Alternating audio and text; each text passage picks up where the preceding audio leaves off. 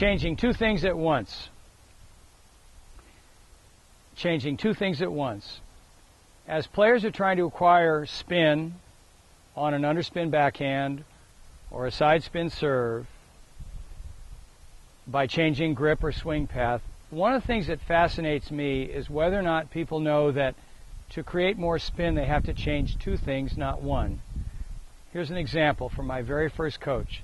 He would ask me to hit the ball up without much spin.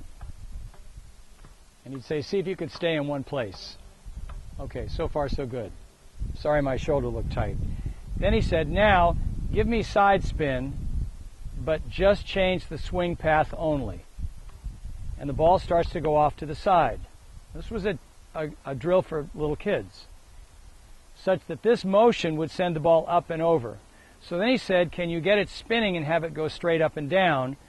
And you'd learn to swing this way and change the face that way.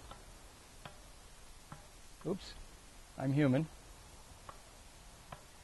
And what I'm getting at is this. When servers serve with a flat serve, they tend to serve at the target. A flat serve, they serve at the target.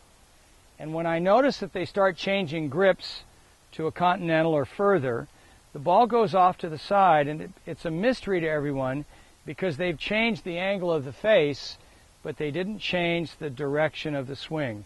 And as you work on any spin that you want, there are always two factors that must work together. If you, if you want to swing down on the ball, you've got to open the face more. If you want to swing up on the ball, you want to close the face more. If you want to get more side spin, You've got to change your swing path. And I think one of the great unknowns in recreational tennis is people understand about changing the racket face, but don't always have a complementary and suitable change in swing path. And this stuff will work.